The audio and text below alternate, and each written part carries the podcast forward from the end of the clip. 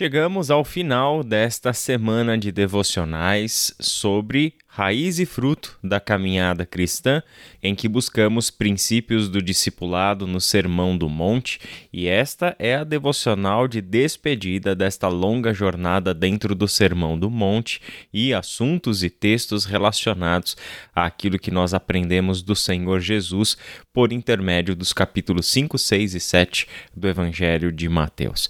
Ao longo desta série, nós aprendemos que os discípulos formam uma comunidade, a comunidade dos bem-aventurados. São bem-aventurados porque Deus os chama assim. São bem-aventurados porque foram chamados por Jesus Cristo ao discipulado. Neste discipulado, os discípulos vivem sob o governo de Deus. Essa era a mensagem de Jesus. O reino de Deus está próximo, dizia ele. Arrependam-se e creiam no Evangelho, nas boas novas.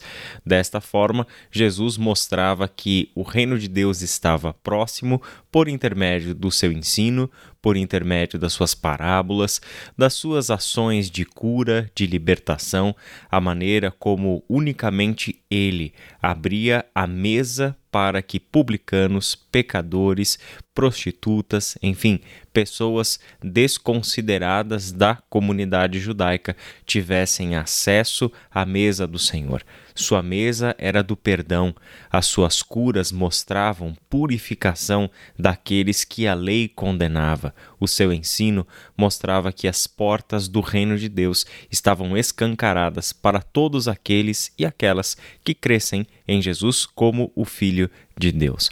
Assim, a comunidade dos bem-aventurados é uma comunidade não bem vista por este mundo. Será perseguida justamente por causa de Jesus e da sua prática de justiça. Só que, mesmo assim, é essa comunidade indesejada pelo mundo que é essencial para a preservação da vida neste mundo.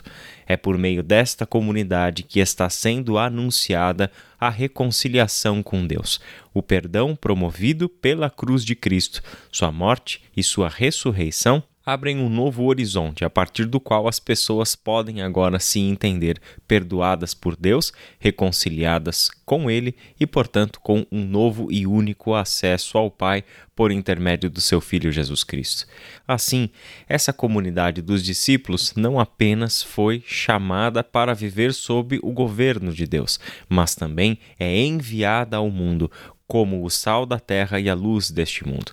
É por meio do agir da comunidade dos discípulos no mundo que o reino de Deus se torna visível. Assim, essa comunidade vive com a justiça do reino de Deus. Essa é a justiça que excede em muito a justiça dos fariseus e dos mestres da lei. A justiça que excede, é extraordinária em relação a todos os padrões humanos de justiça vigentes, qualquer que seja o tempo e qualquer que seja a sociedade humana. A justiça do reino de Deus é diferente porque provém de Deus, provém do perdão concedido a nós na cruz de Cristo provém da revelação da sua vontade por meio do seu Filho. Assim, essa justiça tem a ver com a presença do Espírito Santo de Deus vivificando a comunidade dos discípulos. Ao longo de todo o Novo Testamento, vamos aprender que viver segundo a vontade de Deus expressada no Sermão do Monte só é possível por causa daquele que nos chamou, por causa do Cristo que é a palavra, que se fez justiça por nós, em quem toda a lei foi cumprida e a partir do qual nós podemos, sim, viver a radicalidade do Sermão do Monte devido à presença do Espírito Santo de Deus em nós. Ao mesmo tempo, essa comunidade dos discípulos é chamada a esconder tudo aquilo que pode ser para ela um risco de visibilidade e propaganda pessoal. Devemos agir sempre em secreto. Toda a nossa vida devocional, toda a nossa vida espiritual serve unicamente para fortalecer os nossos laços de comunhão com Deus e uns com os outros, e jamais pode ser um instrumento de publicidade pessoal. E a comunidade dos discípulos é levada a este mundo com o discernimento. Ela deve saber quem exatamente é um discípulo de Cristo e quem não é discípulo de Cristo. É saber que, mesmo entre aqueles que confessam fé em Jesus Cristo, ou que podem até agir corretamente, mas sempre se esconderá o risco da hipocrisia, de serem pessoas que estão próximas de Cristo, mas buscam, na verdade, os seus próprios caminhos o caminho do reino de Deus e a porta que dá acesso ao caminho do reino de Deus são estreitas. O discipulado não é um mar de rosas, e o Sermão do Monte deixou isso muito claro. O discipulado consiste em um compromisso de vida existencial, onde absolutamente tudo estará envolvido. E tudo começa com a morte. Tudo começa com a morte de Jesus Cristo que dá sentido a todas as suas palavras, a todo o seu ensino e a toda a sua ação. Se Jesus Cristo tivesse dito as coisas que disse no Sermão do Monte e no final da sua jornada não tivesse entregue a sua vida na cruz do Calvário como um sacrifício para o perdão dos pecados, para que de fato o reino de Deus estivesse entre nós, talvez hoje Jesus estaria ao lado de alguém que falou coisas bonitas sobre a moral humana mas Jesus é a palavra encarnada de Deus e estas palavras são vivas e eficazes por causa do destino de Cristo, concretizado na cruz do Calvário e na sua ressurreição. Tudo começa com a morte. E assim como foi a jornada de Jesus, a jornada do discípulo é uma jornada cujo ponto de partida é a morte.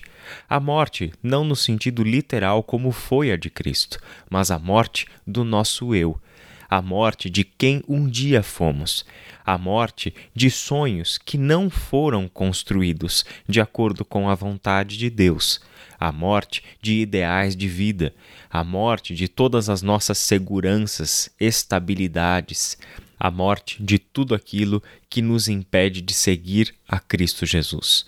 Por isso, o texto da devocional de hoje, João, capítulo 12, de 24 até 26, lemos o seguinte: Eu lhes digo a verdade: se o grão de trigo não for plantado na terra e não morrer, ficará só. Sua morte, porém, produzirá muitos novos grãos.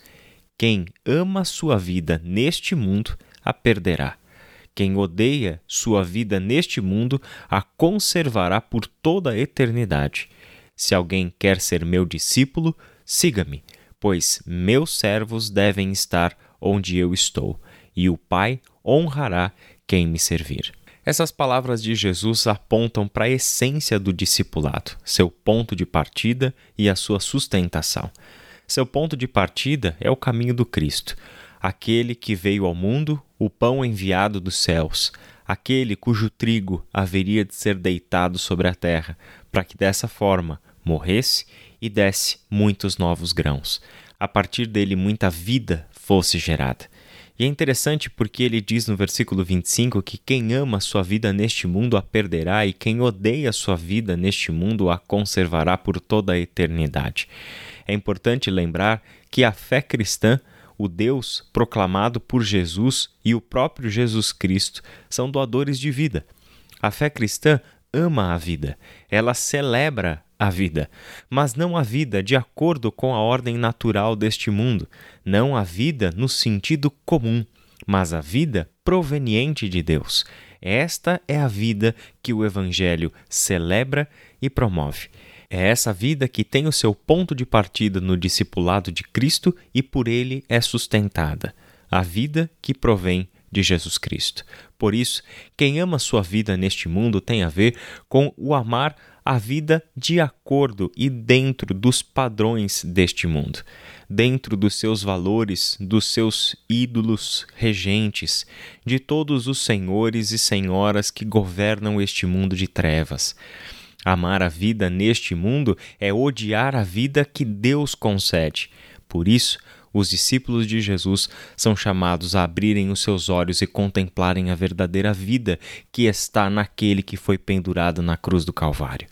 O Evangelho nos chama para a vida eterna, que nada mais é do que a vida do próprio Deus, que nos foi concedida por graça, por intermédio do sacrifício de Cristo.